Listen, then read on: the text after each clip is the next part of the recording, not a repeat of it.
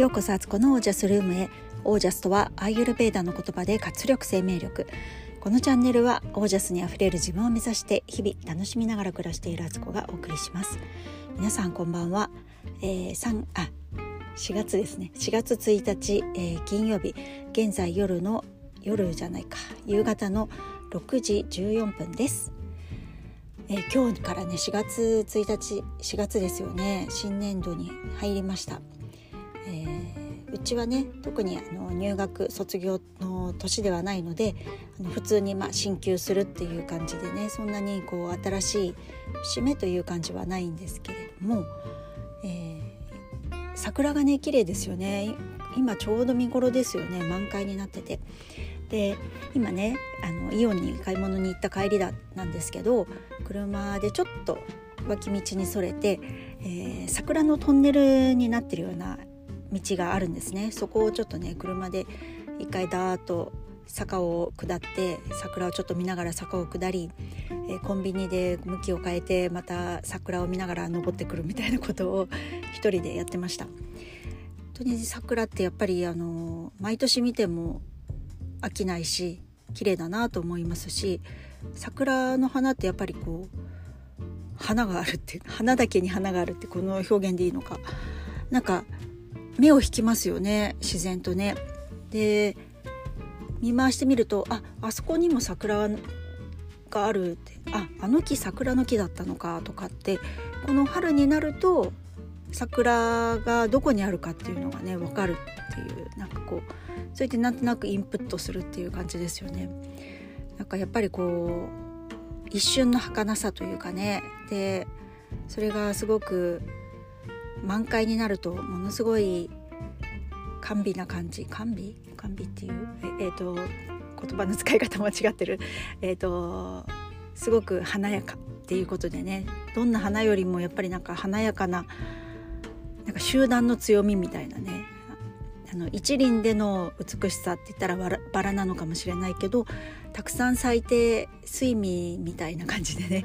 あの綺麗だなと思って見てます。でもやっぱりまだこの時期って寒いですよね。今日なんかも結構肌寒くて、ね、明け方は雨降ってたしお花見ってなんか意外と実際やってみると寒くてね長時間いられないって感じしませんか？なんか特にね夜桜なんて言ったらもう凍えちゃうじゃんみたいなね。お酒飲んだりする人はそれで体が温まるのかな。日本酒のね熱燗とかだったら温まるかもしれないけどビールなんか飲んだらねトイレなんかめちゃくちゃ近くなってなんか体に良くない気がしてしまうっていうね そういう心配をしてなんか部屋から見れる桜とかがあるといいですよねそんなことを考えてあの今年の桜を見てました。で、えーと、今日はね雑談会にしようと思ってフィーカタイムです。えーと、いくつかねお話ししたいなということがあるんですけど、えーと、一つは、えー、とあれですね。昨日一昨日話した「霊場アンナの真実」っていうねドラマ。あのしん、えー、とリアルな話をベースにしたやつなんですけどあれをね、まあ、あの要因がまだこう続いてるというかねなんかうん結局まあ彼女は自分のしたかったことはできなかったわけだからそれにまあ人をね騙すっていうまあそれも犯罪なのであの褒められたことではないけれども何だったんだろうなと思ったんですよ。本当にすごい大物たちが続々と騙されてしまった。大物だったり大手の会社がね。25歳の、まあ、言ってみれば小娘。それもアメリカ国民でなく移民というかあの海外のね。外国人の子にね騙されたっていうの。なんかすごい奇想天外というかね。なんかこう口頭無形というか。何ともなんか逆に痛快な感じもするし。なんだろうなと思って考えてたんですけどまあ私はそのドラマを見ただけなので本人がねどういう風に実際やってたかっていうのはわからないんですけどドラマを見た感じで言えばやっぱアンナの振る舞いがやっぱりすごい落ち着き払ってて大物に見えたっていうことに尽きるんだろうなって思うんですよ。でやっぱりこう堂々とした態度だったりもうそれが当たり前みたいな態度だったら相手はねそれを信じるだろうしそれに普段からそれってなんか言えるなと思ってなんか姿勢よくねあのー、堂々とっていうかねまあ普通にねこう毅然とした態度でいるってすごくある意味それは大事なことだなと思ったんですよ。まあ、犯罪者でありますけけれどもそこからも学ぶことはあるなと思ってその立ち振る舞いっていうものをねあ自分はどうしてるかなって思ったんですよね。でなんか日本人ってやっぱりどこかいつもなんかお客さんの立場であっても「あお願いします」とか「すいません」みたいな感じにねこう頭ペコペコしちゃったりちょっとおどおどする感じというかなんかこう腰が低いというかねなんかそういう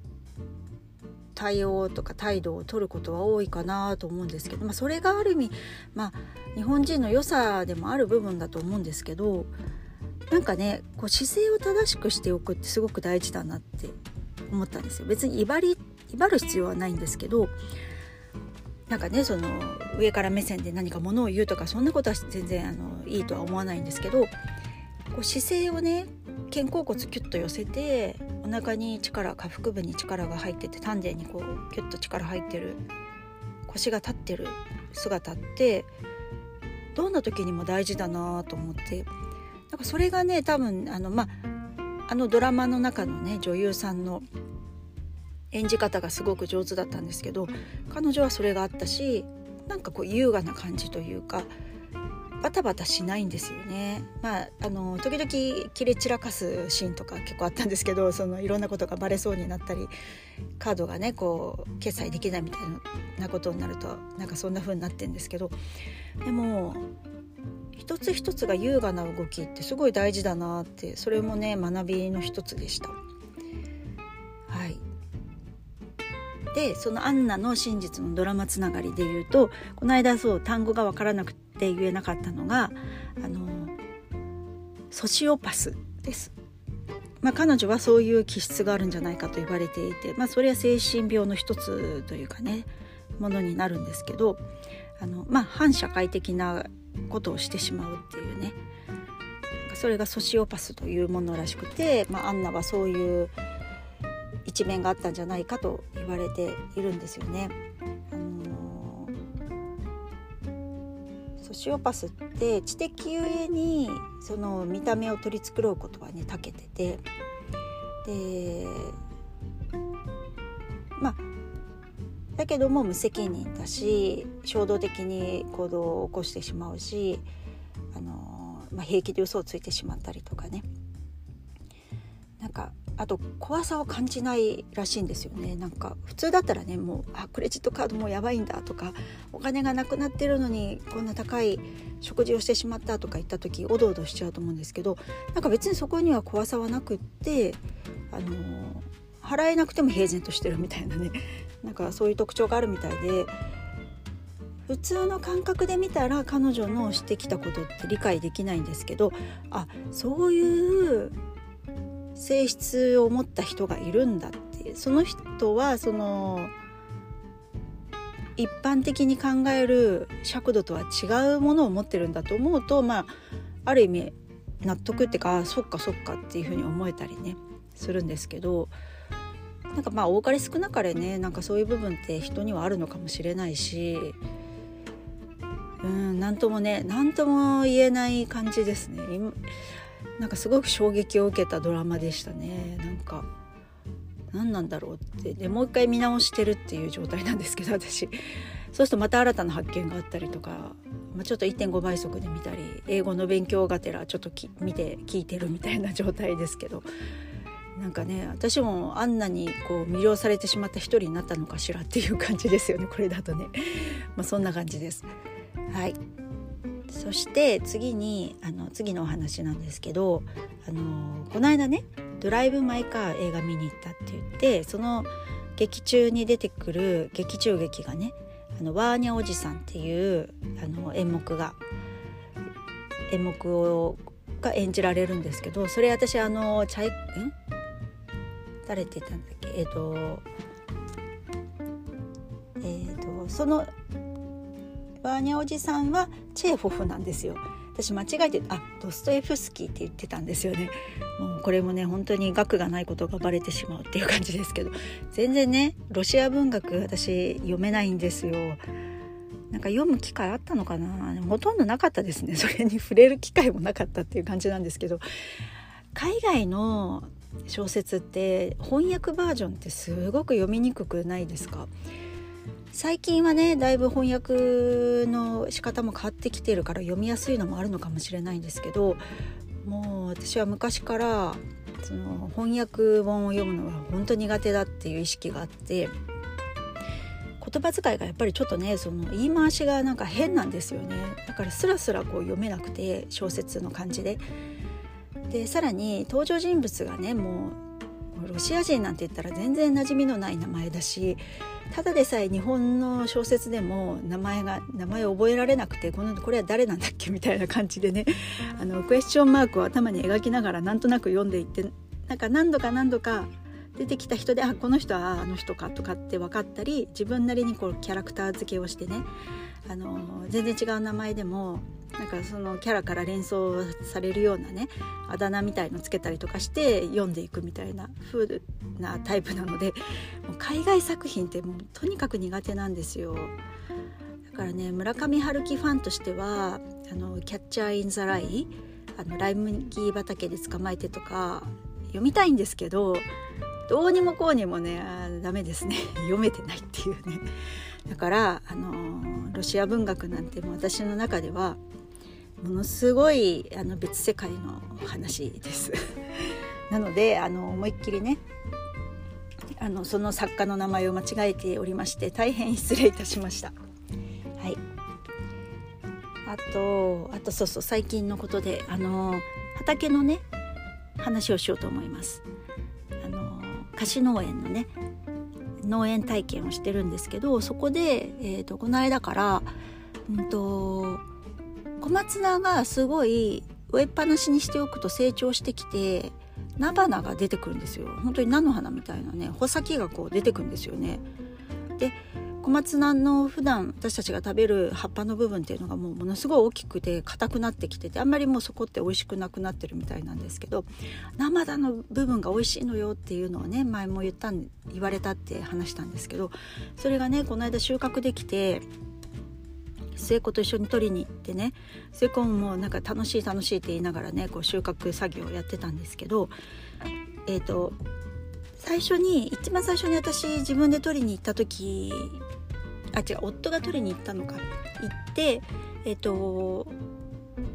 3日後ぐらいに食べたんですよ。すぐ食べなかったんですよね。なんか他の食べるものがあったり冷蔵庫の野菜の関係ですぐ料理できなくて。で3日ぐらい経ってから料理したものってちょっと苦みがあって、まあ、初めて食べたので別にまこんなもんなんだろうなと思って食べてたんですけど子供たちはね全然受け付けなかったんですよ。なんか苦いとか言って食べたくないとか言って食べなかったんですけどこの間収穫してきてね、えーと、その日のうちにすぐに料理したんですね。蒸した感じに。蒸してオリーブオイルとかクレイジーソルトかけるみたいな本当シンプルな調理法で食べたんですけどそれがねあの長女あ末っ子はねすごい美味しいとか言ってこれってこの間食べた菜花と同じやつって聞いて「そうだよ」ってやね今日収穫してきたやつだよって言ったら「苦くない」って「これなら食べれる」ってパクパクパクパクパクパク食べて私の分まで食べてね。なんかねやっぱ取れたての野菜って違うんだなと思いました。時間が経つと野菜からねなんか違う物質が出たりするんですかね。なんかそんなことを思った日でしたね。そうそう。それでえっと畑がね身近にできるようになって野菜がね近くにあるっていうのはなんかこういう喜びもあるんだなと思ってねあの嬉しくなった。これからがまたますます楽しみだなと思ってます。明日か明後日ねまた畑の作業があるのででこの間植えたね、えっと、種からもう芽が出ててそれがねすごい可愛いんですよ。ちっちゃいねこう双葉が出てきたりとかしててあのー、それでね私があの種をねばらまき散らしたところがね群生しててね なんかこれもう明らかにここに落としたねっていうのが分かるような状態になってたんですけど、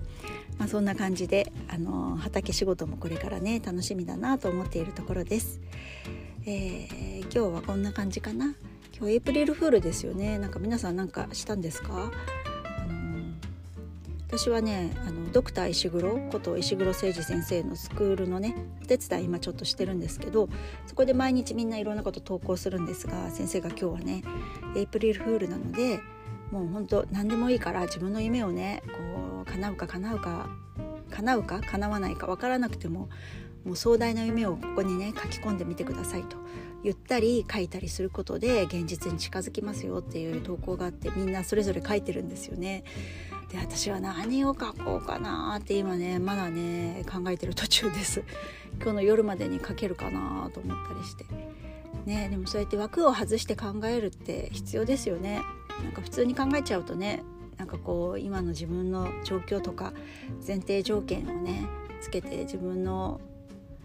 なんかこう今あるものでしか戦えないと思ってしまうけど本当はそうじゃなかったらって考えると実はそこに自分が行くべきゴールがあるんじゃないかなと思ったりもしてねねどうなるのかなと思ったりなんかね私は今本当自分がどうしたいんだろうってすごく、まあ、ある意味迷ってる時期なんですよ。まあ、魔女の学校をねやるって思ってた寸前にねちょっとストップすることになって、まあ、それも本当に必要なストップだったとは思ってるんですけどじゃあねそのエネルギーをどう使っていくんだっていうね。なんか本当に本当にしたいことってなんだろうって。うーんでもねみんなと一緒になんかこうやったりするのも楽しいから本当魔女の学校みたいなこともやりたいのは山々なんですけど本当どうしたいんだろうなっていうのをねすごく考えてます。かまあ今はちょっと迷う時期なのかなって思ったりね。高く飛ぶためには深く潜る時期がなければいけないって言いますもんね。ねなんていうこともあるので今日ね私あの久しぶりにジョギングに行ってきたんですよ。あのあんまりねジョギングって体に実は良くないっていうのを聞いててやめてたんですけどなんかねこう春になってね動きたくなってるので、まあ、この今ね持て余してるエネルギーをなんか使いたかったっていうのもあると思うんですけどジョギングをね近くの公園をね2周ぐらいすっごい軽くジョギング。あのすっごいもう全然歩いてるスピードと変わんないぐらいなんですけどやっぱり走るフォームで運動するとエネルギー量の消費って高いですよね。体にやっぱそれなりに負荷がかかって気持ちがいいなと思ってちょっと走ってきました。4月はねなんかちょっとジョギングやろうかなと思ってます。はいということで今日はこの辺で皆さんの暮らしが自ら光り輝いてオージャスにあふれたものうーん 皆さんの暮らしは自ら光り輝いてオージャスにあふれたものですオージャス自分に素直になる月になりたいとしようと思ってます。